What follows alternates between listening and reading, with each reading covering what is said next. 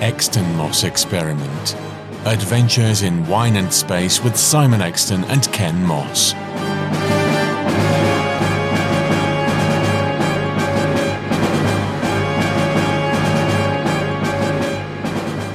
Hello, boys and girls, and a very warm welcome to another edition of the Exton Moss Experiment. I'm Ken Moss, I'm Simon Exton. and we are joined again by. Dr. Velvet, are you all right? We're all right, thank you very much. We've also got. Blackout. Hello. Hello, uh, the gentleman, the fine gentleman from the Peggy Mount Calamity Hour, a super podcast that, uh, if you like us, you'll really like them because they do research and we don't. We're, we're lazy. We are fucking lazy here at EME. But I think we give the impression that we do, um, but but at least that's working. It's a pleasure to be here, gentlemen. and it's a pleasure to have you aboard. What are we watching this time? Because this is uh, this is one of your requests. Well, following on from last time, we looked at The Tomorrow People, the original series. Now, it was in fact reinvented, rebooted in the 1990s. This is Monsoon Man.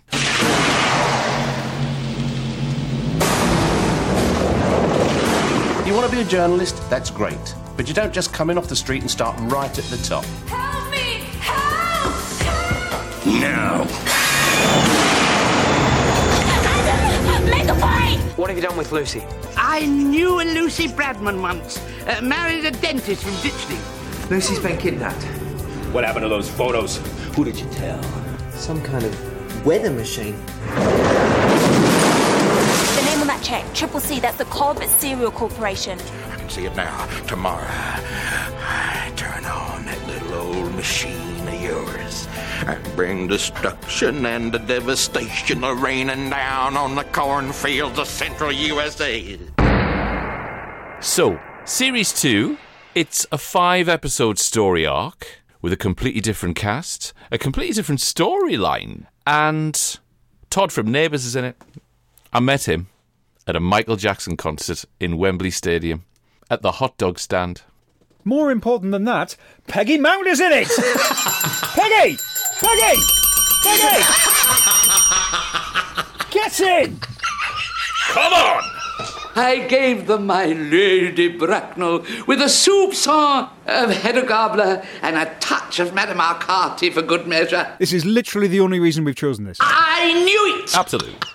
Oh, yes. Where's me dosh? Her character is basically Flora from You're Only Young Twice. I played my role to perfection, and though I say it myself, I was an artistic triumph. Again, that's kind of all she does in most of her roles, but you know, I don't want to put down our matriarch, so let's Indeed. carry on. A word with you, if you don't mind. This was her very last credit. Really? Yes. And then see again, you're you're sitting there going, "Oh, we don't do research." You've done research. You know, I look at her IMDb during our recording sessions on a fucking daily basis, and I still have like, you know, I'm just like, yeah, she did that in the '90s. That's fine. Da da da da da. da. I have no idea what her last actual credit was. Well, it was this. And the one before was her episode of Virtual Murder. Fair play. Oh, yeah. Have you seen any of Virtual Murder? No. Oh, Oh, dear God above. I cannot wait to hear this episode. Right. Mint. Brilliant. Good. There's a lot to live up to here. We've sort of got to the. Uh, this is where usually where Doctor Exton will come in with an alumni list. Who have you? Who have you got in there? Oh, actually, there's quite a lot of alumni in this. Um, only a few from Doctor Who. Kerry Shale was Dr. Renfrew in The Day of the Moon. Ian McNeice was Churchill in multiple episodes. Oh, this was Ian McNeice before he developed an ozone layer. He was positively svelte in this. That may be taking it a little far. And obviously, Christopher Benjamin was Henry Gordon Jago. Henry Gordon Jago. and Sir, Sir Keith Gold in Inferno. Now, in terms of the regulars, so they, the three Tomorrow people, Christian Schmidt was in Neighbours. I met him at a Michael Jackson concert. Have I mentioned this? I might have mentioned this. I, I think you should mention it again. At the hot dog stand. And was he a delight? He was a delight. He was a delight. He was a lovely gentleman. Yes. I met him at the Michael Jackson As a, concert. as a point of order, for every Yeah. two times that Dr. Velvet mentions that he met Christian Schmidt at a Michael Jackson concert, I am legally obliged to mention that I met George Lucas on his way to the toilet. I'm not going to give you any more details. That's all I'm saying. He said hello. Um, no more details. That's it. That's fine. I can beat both of those. I went drinking with Fenella Fielding. Fair. Vanilla Fielding. I had breakfast with Nicholas Courtney. Anyway, back onto your. Anyway, alumni. back onto yes, back onto. So- money pennies in it. Money fucking pennies in it. Do you want to do the alumni? No, oh, oh, go- look at the shit lip you've just given me. No. Please feel free. No, it's all right. There That, you go. that was let's it. I- I- Read, let's go through your detailed notes of alumni. Um, Money Penny. That's it. Ah, smug as fuck. I've written notes. First time ever, guys. We're only doing this for you. Brilliant. Christian Schmidt, who is uh, IMDb credits uh, start with Neighbours and end up with Home and Away. So remarkable versatility. the thing that he did immediately after Neighbours was this. Um, he was regular in two Australian shows, Sea Patrol and Packed to the Rafters. And as I don't know much about Australian telly, I've no idea how shit they are. And he was in the Scooby Doo movie in 2002. And might there possibly be any podcast episodes about Scooby Doo that people might like to listen to? The Peggy Mount Calamity Hour. That's it. Yeah, listen That's to that. one. That's great. That's the one. That's marvelous. That's great. Splendid Listen to that while fellows. you're scooping know, out a by an pumpkin. amazing coincidence, Yeah. Peggy Mount is in this story. Peggy Mounts in this story, She's in really? this story. We will get to that. Christian Tessier, who played Megabyte. I love that you said that with a straight face. He didn't say it with a straight face. He was holding it in like he had a fart like an airship. That was his expression. He actually did quite well for himself because he was a regular on Wayward Pines. Which is quite a fun little TV series, but really didn't need a second season. Um, he was regular on Caprica, and he was regular on the rebooted Battlestar Galactica. Appeared in um, the new Godzilla and The Day After Tomorrow. Naomie Harris was in two episodes of Pirates of the Caribbean. She is currently seen in cinema in Venom Shriek. She was in White Teeth. She was in Skyfall, and she played Moneypenny in Spectre. I've got to say, when Naomie Harris turned up in that, that gave me a lot of hope because she is superb. Then I realised that this was filmed before she had her acting lessons. Surely, surely it's not that Naomie Harris. And uh, yeah, yes, it is. We haven't even started properly on this yet. Yeah, that, that was true. Anyway, who else is in this thing? And so the actress who played her mum, Sally Sagoe, um, was a regular on EastEnders uh, as Hannah Carpenter, and that this version of the Tomorrow People was her last acting credit. Um, Does the Tomorrow People just kill people? Uh, it, it just drains all passion for acting out of people. We've already talked about Christopher, ben, Christopher Benjamin, and he turned up in a million different things. Laurence Bouvard, who was the annoying journalist, generally does video games and voice work, but did crop up in the Silent Hills Origins movie. Um, Kerry Shale, who I wanted to punch the screen every time I saw him, ma- again mainly does voice work. He was Gordon in the new version of Thomas and Friends. He was in the entertainingly titled Dr. Zitbag's Transylvanian Pet Shop. But he does have some pretty good acting credits to him uh, as well. He was in the Little, Little Shop of Horrors. He was in Labyrinth. He was in the 1988 television production of Lion Witch and the Wardrobe as Mr. Beaver. Damn. And he was on the, the classic comic strip presents episode Five Go Mad on Mescaline. John Judd was uh, in Space 1999 as one of their regular security guards and was also Mr. Helen Shapiro. Faith Edwards was a regular on Doctors. Alwyn Taylor was a semi regular on Midsomer Murders and was in the 1987 version of Strong Poison. Oh, God, there's pages of this. Oh, how many people were in this fucking thing? Look at the state. Paula Jacobs was in the 13th reunion episode of Hammer House of Horror.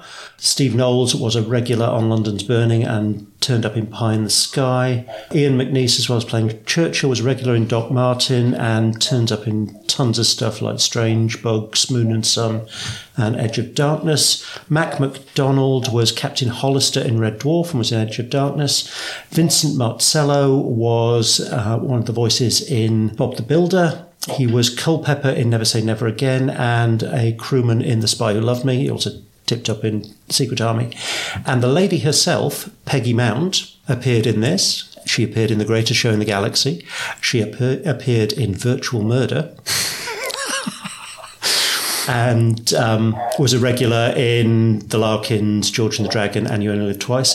And this was her last credited role on IMDb. Exit! Stage left! You have left out Porkins. Yes, thank you. Yeah, thank you, Ken. Yes. Stay Jack on target. Hawkins. Stay Come on on, target. He's also that dude in Raiders of the Lost Ark. And he was uh, the, the, the uh, fat bastard reporter in Batman. yes! Come on, Dr. Exton, come on. William Hootkins. Who, strangely, um, he's no longer with us. I, I can only imagine that he, he died from a 20 megaton heart attack. Fucking Porkins. I couldn't quite believe that. Yeah. And this was towards the, let's call it the tail end of his career, let's be generous. But Jack Porkins doing kids' TV, that's fine. Bear in mind, on the next series of The Tomorrow People, of this iteration of it, Christopher Lee was in it. And Jean Marsh. That's very true. There are films that do not have this level of casting. We've been looking at the casting list on IMDb and, and Wikipedia. I cannot believe the people that they bagged to get in this thing. I mean, it's it's not terrible. I suppose really we should sort of skim over the plot. Who's going to take a hit for the team and do it? There's a deafening silence at this point. I'm cutting the, the lead up to my mic so that I can't. I couldn't actually discern much of what was happening. I have things to say about it. I certainly cannot summarise it. No, I, I am not. I'm gonna. I'm gonna veto this. Simon will go into very detailed and very good. All good. All Yeah, good. yeah. So, uh, so I'm going to cut right across that and say, look, the plot revolves around the owner of a cornflake factory who wants to use a scientist to destroy all the other corn crops in the entire world, so that he's the only person that can make cornflakes. The end. Uh, that's basically all you need to know because Simon would have given us a very detailed and uh, intricate plot summary. It would have been better than that, but it would have made it sound much more entertaining, and this was. Dull. Yeah. I was quite relieved though. Um, when you first suggested that we do Monsoon Man, I'd got it into my head that this was five hour long episodes. So that, that was going to be quite a slog, boys. Yeah. Fortunately, it's not. It's, it's five 22 and a half minute episodes, and I did it all in one sitting with a bottle of gin. But, uh, but yeah, what do we think? I mean, I watched this back in the day, having not seen the original, and it didn't strike me then. I wasn't taking it all. It just seemed very slow. Something lightning, something talking filler, filler, filler, lightning, something. No, no, um, no, no, no, no. First things first, the music's not as good as it. The theme tune is very, very bland. It is so, so bland. That is the first note I have written. Bland theme tune. It just feels Oh. like library music that's been selected by someone who hadn't read any of the scripts. Absolutely, absolutely. This was picked off a shelf. Little tape. Going. When was this last used? Oh, that's the, for that video on fire extinguishers. Yeah, that'll do. They've used it to replace one of the best theme tune uh, opening graphics title sequences Yeah. that TV science fiction has ever had. Absolutely this. Absolutely this. For all we laugh about how crap the original Tomorrow People wa- was, the title sequence is superb, world class. Yeah. It, it is shivers down the spine music and it just looks wonderful. It's arresting. It's absolutely arresting. It makes you sit up and go, "What the hell is this?" And it lures you in. This is just. meh, meh, meh, meh, meh, meh, meh, meh, meh, meh. I just don't like it. It, it, oh, no, no. I'm going to leave it there. I don't like it. I don't like it. I am glad they've got away from the original plot point that when they jaunt back to the uh, to the alien ship that they use as their base, they end up splashing in the water. Oh yeah. First series that happens every time they jaunt. They're just in the ocean, and then they have to crawl out amongst the seaweed and the crabs, and they have to walk to their. Yeah, it's ridiculous. It's it's impractical. I, I mean, I- it's a I'm very nice there. looking beach if, if you like beaches. the filming for this, it feels so cheap. I mean, the problem is that it, it is all filmed in England. It was um, a Thames television production uh, that was co-partnershiped with Thames's American arm. But the problem is that they filmed it in NTSC. So all of a sudden, London looks a little bit, or wherever it is in England, it looks very cheap. Yes. Yeah. Mm-hmm. Well, I mean, there's some location work at Pic- Piccadilly Circus, so it's London. Oh, I, I edited that out of my, my head, but it's, with a with a sign for Lillywhites, which really does age. Uh, but it just looked I, that look that you got with '90s kids series, uh, because there was a, a few Australian series as well, and they did the same sort of thing. It's filmed in that foreign format, but in familiar settings, and it just looks, Yeah, it always looks weird, doesn't it? yeah. And they are going absolutely over the top to beat you around the head with the this is the 90s and we have 90s fashion and we haven't. And so they, they come out of some, oh, it's some random door with dry ice that's supposed to have been a nightclub and immediately launch into a Wayne's World impersonation. Yeah. Oh, yes, they do. No, I, I, I'm completely with you with that. And, and you know, and to further underline the fact that, hey, it's 90s, it's modern, we have a character whose nickname is Megabyte. Uh, mm, yeah. At that point, they do actually mention a concert burger van where you could possibly get hot dogs. And Christian Schmidt says that himself. Is that right? Is that right? How bizarre. I mean, the, universe the is question, the burning question that people are going to need to know on this podcast is: Yeah. Christian Schmidt, does he or doesn't he? Is he is he a mustard man or a ketchup man? Uh, he was both, from what I remember. I didn't stare at his hot dog too long because you tend not to when you first meet someone. But um, yes, there was in a crisscrossy shape. Both of them were in a crisscrossy shape. They were perfect, beautifully presented, absolutely beautifully presented. Uh, For anyone listening well. to this section, I've got to say that the subtext is every bit as strong during the record as you are hearing when you're listening to this. Right. That's the power of podcasts. Isn't there it? we are. Yes. So we can confirm for the first time ever in public that Christian Schmidt is bisexual. I love that. I'm going to use that. I'm taking that, Ken. Bisocial. Unless he bought it for someone else. Ah, you see, we're into entering into a completely other realm. We're, oh, we're on dangerous ground here. We're going to get Well, cancelled. we, no, well, no. It's it's essentially what we're doing now is is we're producing filler. um, coincidentally, let's move on to the episode. So, yeah, yeah. Speaking of Christian Schmidt, I was more or less fine with his Australian accent. I could cope with that. yeah. I did have a bit written about Laurence Bouvard and Christian Tessier and the appalling nature of their transatlantic accents. And then I Googled them, and it turns out they are American and Canadian, respectively, implying that they're both so bad that they can't even do their own voices. Right. it does Right. take a staggering level of acting ability not to be able to do an impression of yourself. Correct? Yeah. I mean, yeah. Because I actually know? thought that the uh, the Tesla boy uh, was he was Edmund. I thought in the Lion, the Witch, and the Wardrobe, but he wasn't. Are either of you familiar with that? The late eighties version. I am. I didn't like it, and I've never watched it since. But uh, I did see it uh, at the time of transmission. But um, the the kids in the story got on my nerves. So uh, yeah, Would that be the one where Kerry Shale played Mr. Beaver? I, I think it. I think it would. It would. The one I've got a problem with Which this. is a polite way of describing his acting ability. Let, let's never be polite again. I do have a bit of a problem with one aspect because this was nowhere near as terrible as I was expecting. I, w- I was going into this thinking it's going to be cheap 90 shit. But, but, mm-hmm. but, but, as Simon has pointed out earlier today, I could not understand why the recaps for each episode bore no oh, fucking relation to anything that had was about to happen. Minor characters were ramped up as if they were going to. Peggy Mount was in every single fucking recap. She appears in one and a bit episode. Mm. Because she's the best When thing she's in the recap, that means she gets paid. Yes.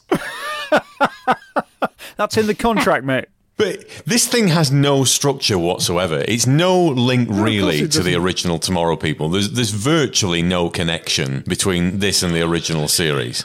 it's a complete reboot, which was part of my problem with it. Now, I mean, back in the day it wasn't because I didn't know any different. But now, complete problem with it. A reboot? What are you doing a reboot for? Where, where's John? Where, where, where, where are the where are the original characters? I don't I don't want these people here. Why is this a beach? Where is Tim? What's going on? No, annoyed, annoyed. And even Big Finish didn't bring any of them back.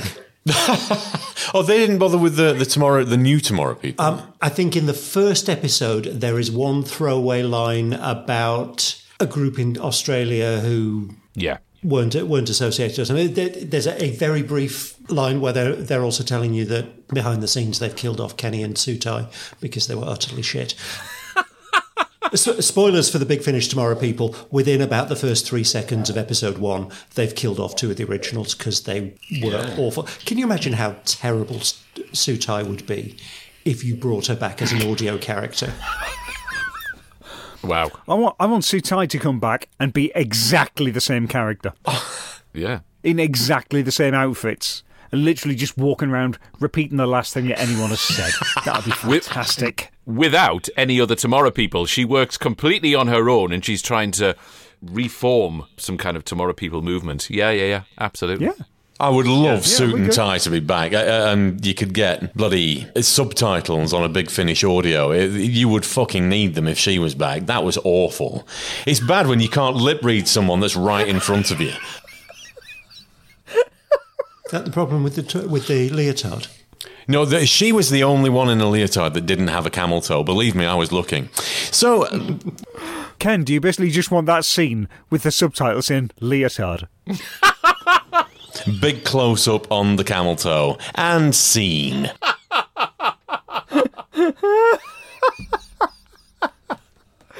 Oh dear. So I am I am dominating this with my critical appraisal of the the spectacular feast that we've just watched. Uh, Peggy Mount boys, uh, this is she is your goddess. What what did you think of the Peggy Mount performance here? Those stupid brats swallowed it hook, line, and sinker. I mean, she's brought the costume across from the greatest show in the galaxy. Yes. Well, And the hats. I was going to ask actually, is it a contractual ob- uh, obligation that she wears a cape and a big fuck off hat stuffed with flowers? Yes. Yes, Yes. it is. Yes, it is. Yes. And that's written into it. And also, when her agent chats to the people concerned, her people talk to their people, it must be written in the script where she must yell, and she must yell, and she must give every other character that's going to be on camera, she must walk away from them and they left feeling like they've had the biggest bollocking of their fucking life. So, if that's in there, then it's all good. I don't even think that needs to be in the script. That's generally how she carries herself anyway. God bless her. Well, to be fair, yeah, that's, that's very, very true. So, yeah. When she first turns up in this, she's got like a um, what do you call it? Like a thing that you spray onto plants, sort of like a, a pump action insecticide rifle. I thought she had a crossbow. Uh, this episode would have been much, much better had she turned up with a crossbow. But alas, that was not the case. I did like the um, one of the subsequent shots where she's basically seen walking out of Dunkin' Donuts, stuffing her face. Yes, ramming it She in. is. She's having the most fantastic time in this. She And gives yelling. not one fig. No, and yelling to people in the street, "I get paid for this." Yeah, Yeah. Yeah, she's loving it. The bit I loved, I absolutely loved about that was that, and was it a Dunkin' Donuts? Because in my mind, it's a kebab. I can just see her with a dirty, greasy kebab. They kebab. just stuck on her frontage. Yeah, yeah, yeah. But the bit after that, where they're following her, and she's in the middle of London, and she's just walking down the middle of a street. Couldn't care Yep. less. Doesn't bother bother, Yep. bother with the pavement. Yep. London bus comes along. It's gonna come off second best. it's just yes, come on, you big red bastard. Give it a try. She's like You'll a sonic off. cannon, isn't she? I mean, I, I can only bear in mind that the set that they were in when she was uh, launching into Ian McNeice's character, "Cash my check, where's where's my money?" sort of thing. That must be like having Dolby Five Point One. THX blasted at you. Your glasses shatter, your teeth are extracted by the roots, everything, the plaster's coming off the walls. I mean, it's like the Memorex skeleton. There's a sketch in Spitting Image with uh, Brian Blessed. You know, if I speak any more quietly, they'll only be able to hear me if they're actually in the building. yes. oh, yeah. It re- it really is. And the hat and cape ensemble is just. I don't know if she's giving two fingers up to Margaret Rutherford or whether she's paying homage. I don't know, but she carries it off beautifully. I like to think it's the second one. Yeah, I'd like to think so. Well, to be honest, my first thought was that she walked into costume and makeup that morning and said, "Fuck off! I'm wearing whatever I fucking want." That's exactly it. Yep. Yep. Yep. Yes, and That's literally every production she's yes, on. and and and,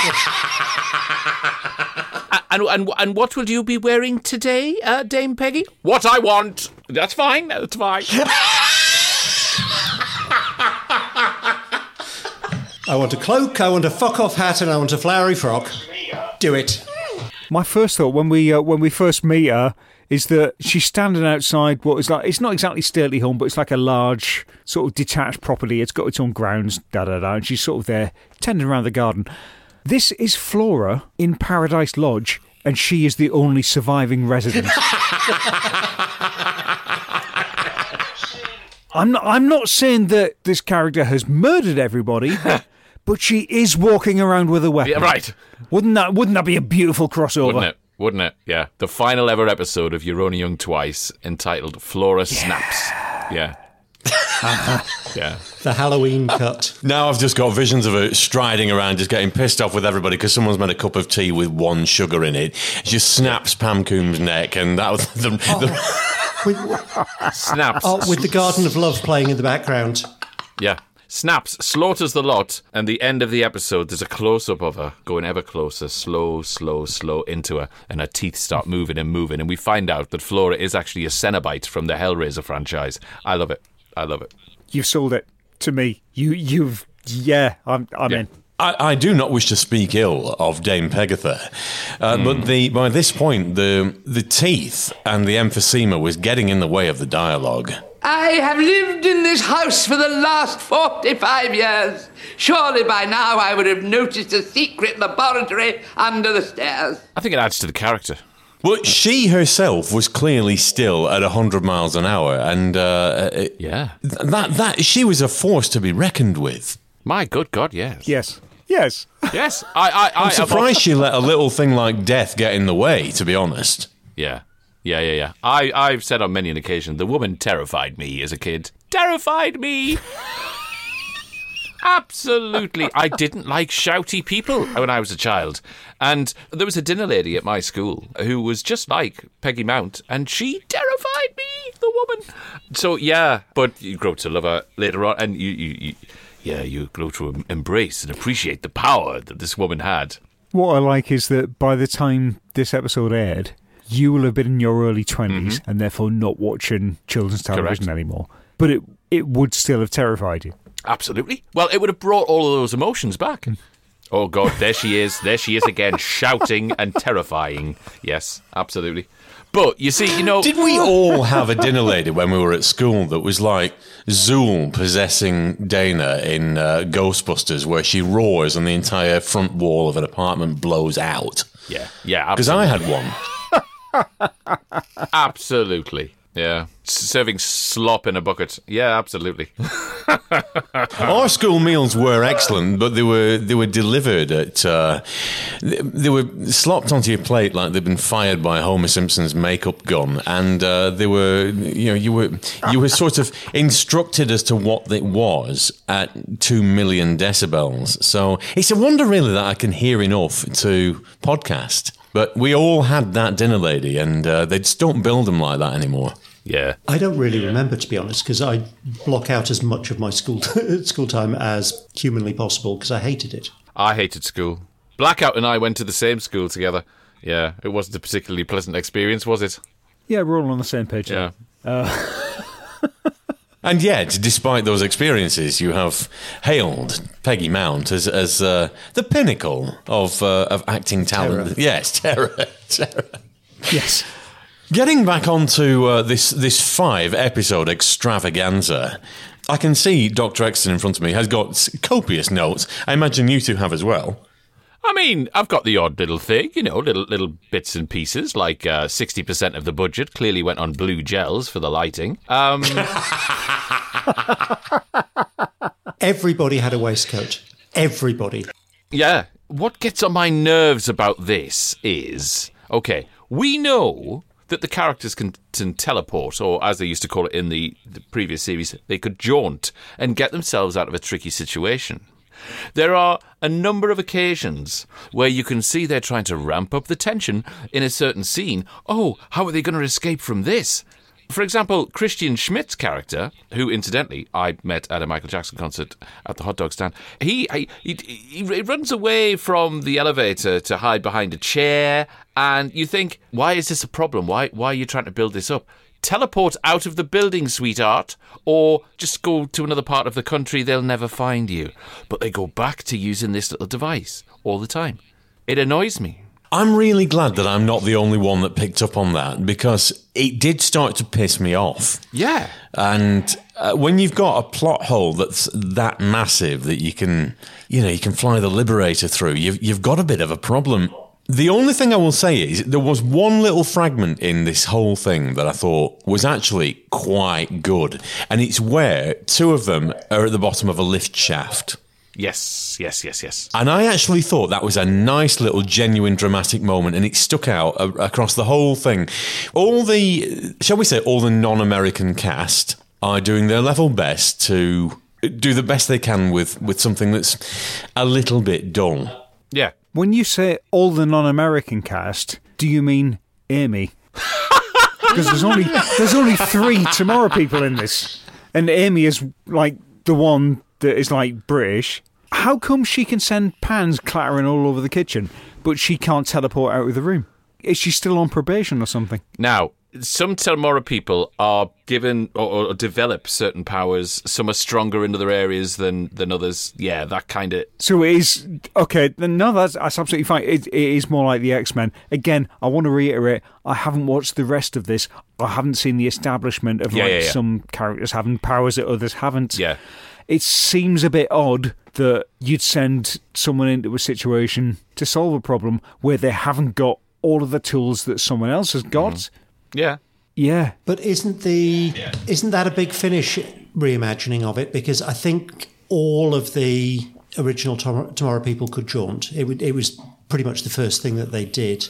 Um, even Okay. Tricia Conway could jaunt. Right. But it is, it is a major plot hole when, you know, I, I, I will kill you tomorrow, person. Yeah, well, yeah, best of luck with that cock. Yeah. Fuck off. Yeah. They do resolve it sometimes by having a non tomorrow person along that they've got to look after, like that irritating American that sits on the Uh, on the drug dart in the final episode. Yeah, yeah, yeah. The whole oh look, I, I the dart went into my credit card. Aren't I marvelous? I'm so lucky. And then sits down and gets one up his ass. Well, yeah, but all the American cast in it were. I, I, think- I mean, they weren't. uh, Chewing the scenery is not really doing it justice. It's like they'd all got their bollocks wired up to a, a nine volt battery, and they were all pulling as many crazy, mad ass expressions as they could cram into one scene. Yeah. Kerry Shale was particularly slappable. Yeah. Yeah, but so was William Hootkins. You just couldn't get near enough to his orbit to, to punch him. He was. I mean, that's that's a big unit. That is the the most American name you could possibly come up with, isn't it? William Hootkins. He was only missing a Stetson and a gun. Didn't he have a Stetson? Did he? Yes. Fucking hell. You see all the bits that I've edited out of this thing? Th- Two and a half hours of my life evaporated into the ether watching some 90. Oh, God, no. It was. The Americans really brought it down because I thought that actually, if if the characters played by the fucking Yanks, the Septics, if they'd played it straight, you might actually have rescued this thing. Mm, possibly. Oh, th- that, that's a very non committal. Hmm. You, you're not convinced by that. I'm not. I'm not. I, I really. Uh, th- this messes with the original Tomorrow People too much for me. Yeah, I don't know. There's not the same vibe going on. Amy's mother got on my nerves. Amy's mother got on my nerves completely. I don't think there should be the same vibe going on, given that we don't see any of the cast of this in blue underwear. Uh, yeah, well, of course. Um, no, I don't mean that vibe. We, we've lost. There was the original Tomorrow People had a certain magic to it in terms of the feel, the imagination. There was a. Th- this is just bland '90s. This is just. It's daylight. It's daylight. It's it's not claustrophobic enough. To go back to the original Tomorrow People, there's certainly daylight to it because when it comes to the spacewalk sequences, it's lit up like a fucking hospital. Yeah, true. I think that's once we get to the 1990s, that's fine. Yeah, yeah. But there's no central hub. There's no sort of premise for who the tomorrow people are. They've got no base. They've got no computer to you know smart ass drinks trolley. Now, this is the thing when it comes to, yeah, no, you're absolutely right.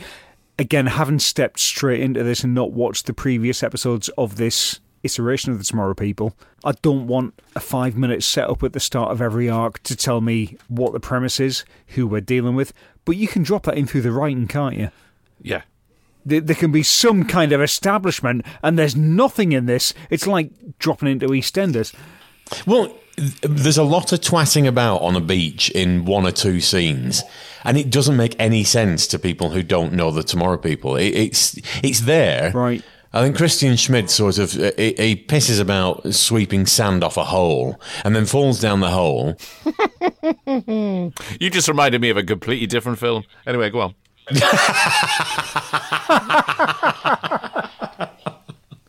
Dragging this back by my fingernails. I, I do have another couple of notes. Go on. Firstly, the secretary at the newspaper. Yes. She's really shit. yes. Because the whole bit where she's doing the whole, I couldn't possibly te- tell you his address, I couldn't possibly tell you his address. Yeah. Oh, strange shouty man who's got his name wrong four times. Is it really his birthday? I didn't realise. Uh, I couldn't possibly get in, get in the way of letting you uh, pass your um, congratulations on, have his address. Now, okay, he was about to do the injectee a la Doctor from the Cannonball Run thing, but she didn't know that. No. Oh, there are so many flaws with this thing. Right at the very, very beginning, you've got a crime scene, which one of the Tomorrow people jaunts into. I can't remember now. I saw this thing two days ago, and I can't remember who it was.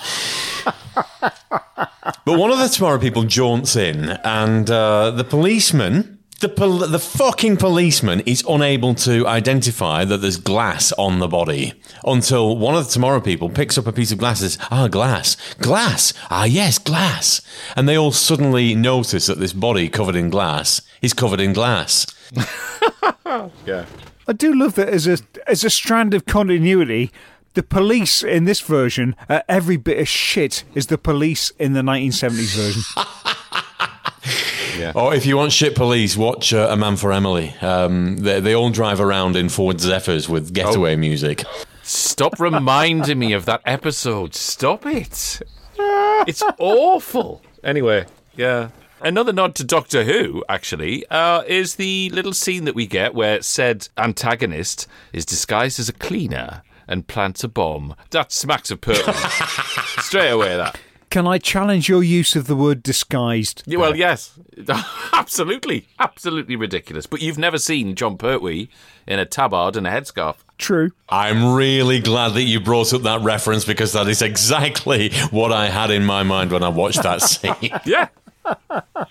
So, do we need to be doing a drag queen of the week at the end of this? A drag queen of the week. Cue the jingle. Cracking. I am Persian. Name your price. Gentlemen, uh, uh, this is a, a little bit of a segue, but we're not averse to those here at EME. Um, what would we give out of five on the drag queen index? I mean, My general sort of skill on the drag queen is like completely amateur. You know, I appreciate the art, but I don't have enough experience to properly review them all. I'm going for a solid one. generous. There we go. Whereas you see, I think Peggy Mount's resting bitch face push, pushes it up to at least a three. Even if the costumes are shite and the makeup's shite, uh, her, uh, her attitude, at least a three. Peggy Mount will always be a nine out of five, even. Peggy Mount's a nine. Why? Why didn't they get Peggy Mount to come back as the actress to be the the cleaner that planted Right. the bomb? Right. Right. I've planted a bomb in this room. Fuck off. Right? The burning question is why wasn't Peggy Mount cast as Darth Vader? That's always been my question. There is this as well, but that's a Or separate Princess Leia. podcast. or both. This will suit me nicely, thank you. Yes, both using CSO like in Dad's Exactly, Army, yes. where Captain Mainwaring has his brother. Yes. That'd be mint. Brilliant. My goodness me. Monsoon Man. You, I'm now, i unfortunately, in my head, I'm now running through every line of Darth Vader as Peggy Mount. Yes, yes, and you are. uh, it's an absolute joy. You're part of the Rebel Alliance and a traitor. Fuck off, Sissy! Oh, she really should have been a Bond villain. Yeah. Gentlemen, you have just given Star Wars a new depth. Thank you very much. Pleasure. Can you imagine Peggy Mount as Goldfinger? Do you expect me to talk? no, I'm not even doing it. No, no. But it's in your head. Love it. Sooner or later, technology is going to catch up enough to be able to do that. Where were we? Um, I, I have one final note, Fire away. which is all the special effects at the Battersea Power Station at the end of the lightning and everything. It just looked like a really 90s rave video, and I kind of expected the KLF to be playing over it. Right. Oh, don't diss the KLF. I'm not dissing the KLF, Mm. I like the KLF, but this is kind of what that kind Yeah. of video looked like. Yeah. Yeah. While we're on the subject of the way things look, there's this really weird section about three episodes in where the main characters go to the um sort of like the head building of the what is it called the uh, the Cobb Cereal Yeah, yeah, yeah. Corporation, and there's like a the, they sort of ingratiate themselves in with a, a tourist party, so they're being shown around the place because they want to like infiltrate the building, because obviously. Any kind of tour like this is going to go within five feet of the actual nerve centre. Fine, okay. But you've got a shot with uh, their tour guide Tammy, and she's going, "Oh, this is the uh, this is the headquarters of the uh, the Cobb Cereal Corporation. This is where we do all of our business." Behind her is a stainless steel cut logo of like you know their their emblem. Now, if I can cast your mind back to 1988's, sorry, 1987's RoboCop, Yes. the uh, Omni Consumer Products, the company that makes RoboCop, it's effectively exactly the same logo. I'd buy that for a dollar. Now, I can't say there's going to be anything in our show notes because of this, because it's not our show. But if you're listening to this, listener, have a look in the uh, in the Twitters or whatever. Have a look underneath for the comments. We're probably going to post some kind of pictures. I don't know. We might. We might not. It might be me. I don't know. It is the OCP logo. It is. It is, isn't it? Right? I'm all one for homage, as anyone who has seen my graphic design knows, but put a bit of fucking effort in, lads. What the fuck? It is fucking insane. Bear in mind that this has all been set up. We- We've had a good three episodes where you haven't got a fucking clue how everything links together. It's the end of episode four of a five part story before you find out who the villain is and what the point is. Up until then, all you've had is three and three quarter episodes of padding. Yeah. Oh, don't even get me started on that shit. When he's like, he's got a machine that's going to make it rain instantly. This is literally why it's called the Monsoon Man. And you're like, yeah, yeah, fine. Wha what's he going to do there? Flood the world? No, no, no, no. What he's going to do is going to ruin the cornfields of cereal producing competitors. Surely the licensing of this technology to developing countries would make him far more money than just being the world's biggest supplier of cornflakes. This is the kind of plot that you'd see in the drag pack, wouldn't it? Do you know what I mean? No colour in the world. We're back to that, aren't we? My goodness me. Mind you, if there was no colour in the world, then we wouldn't get a baddie across five episodes that has a Dijon yellow three piece suit. Oh no no no! That that was a, a spectacular piece of sartorial elegance, gentlemen. Do not diss the the mustard. Oh, oh, I'm, I'm not dissing it. I'm pointing it out and I'm underlining it at this late stage. It was another waistcoat, though. It's fucking horrific. And there were way too many waistcoats. I've not noticed the waistcoat thing. I know. I he's looking at me One of them because had a oh. waistcoat.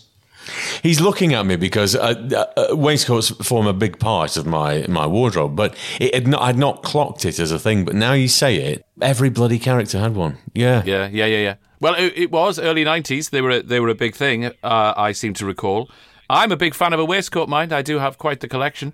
You can't go wrong with a bit of a waist waistcoat. You can't go wrong. Yep, agreed. Yeah, yeah, yeah. Yeah. It's all- It's all good, but certainly late '80s, early '90s. On the cover of Smash Hits, the Jason Donovans and others were, were always befitted with uh, with the waistcoats. C&A and Top Man were full of them. Yeah, yeah, yeah. I remember that. Oh, you take me right back. Good lord. So there you go, the Monsoon Man. Wasn't that good? I know. As, as a final thought, gentlemen, what do we think? Blackout. I'm going to start with you. What What do you think of this thing? Well, this isn't anywhere near as absolutely batshit as its predecessor. um, and as a result, it's not anywhere near as engaging. But the 1990s Tomorrow People is a sort of pleasantly undemanding product for an audience that's just got home from school before the news comes on. It's just a bit crap, that's all. The show's definitely more Byker Grove than it is the X Men, but I still find it more interesting. Uh, probably more to see how the children's TV budget had come on over the uh, 16 years from the living skins. Because you know what? Ultimately, compared to a shell suit being dragged along on a length of fishing wire, this is doing absolutely fine. If I was watching The Monsoon Man as a 12 year old, I'd probably be on board, and I think that's the point. But to uh, to use your parlance, really, from uh, crib from your podcast, how many pegs would you give this on the line? Out of nine, Hmm. it's an absolute solid four. yes, there's faint praise giving uh, Yeah, you giving know. the Tomorrow People 1990s a good big hard kick in the stones. We do all we can. Uh, Doctor Exton, what did you think? Not an awful lot, to be perfectly honest. I don't remember watching it first time around um, because this would have been mid squat period. Um, Squatting period. Now, just just to remind us, uh, was there any particular drink that you were favourable of during the squatting period? well, squatter's cocktail. What is squatter's cocktail? Squatter's cocktail is something that so, that nobody should ever ever try. But we're gonna. Uh, what is it? No, we're not going to. We are absolutely not going to. It was a bottle of Net- Netto's sherry. It was a bottle of Netto's lemonade, and it was a bottle of Benylin. It will rot you from the inside out. Now that we've had a, a glass of this fine refreshment, What fine refreshment, because I am never drinking Squatter's cocktail again. I am. I, I'm. Oh, Well, you. we're doing this for Peggy Mount. When we guest on your podcast, guys, that's what we'll have. we'll hold you to that. I expect nothing less. Blindness is what to expect, frankly. But a final note on the Tomorrow People. Uh, it- I didn't see it first time around, so I, I, I don't have any particularly nostalgic recollections of it. Even for sci-fi that was around at the time, I don't think it's particularly good. There were some truly dreadful performances. I'm not wild impressed. I'm not sure actually whether I did see this first time around because I've been talking to Paul, who is, is my mate from school, we, um, and we both sort of remember this, but not in any detail.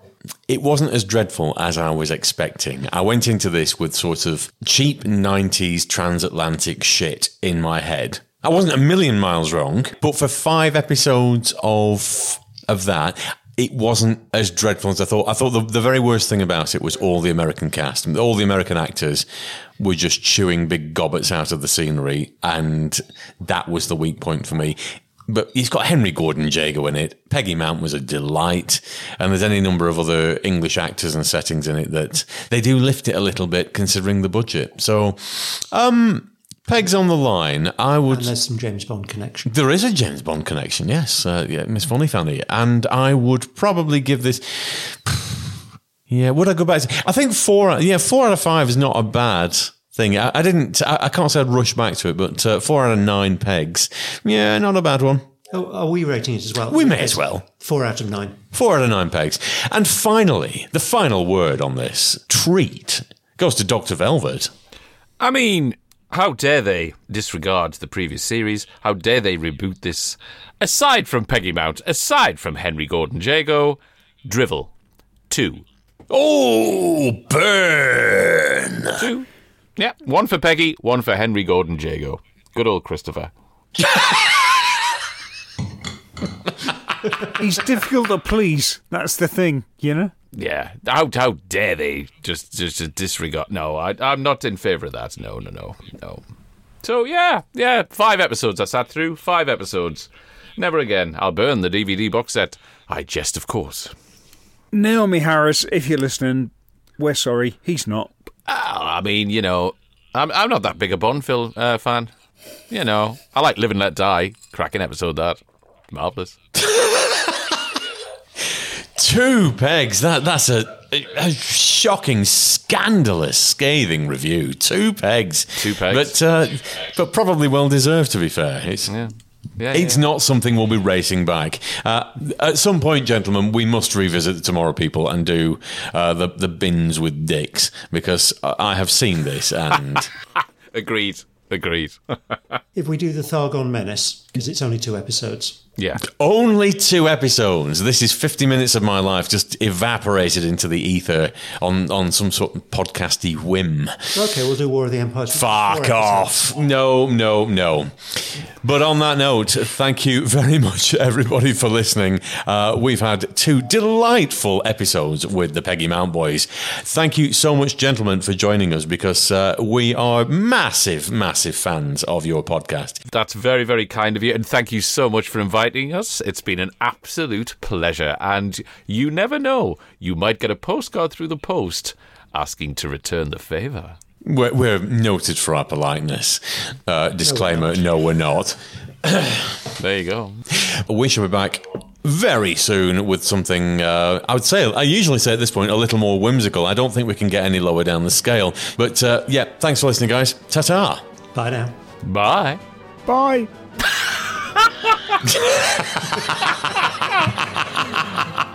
Blackout, you sounded like you'd just fallen off the sofa. The Exton Moss experiment featured Simon Exton and Ken Moss. All featured soundtracks are the property of their respective producers, and no infringement of copyright is intended. Title music was performed by the BBC Symphony Orchestra, and the program was produced by Maverick Productions.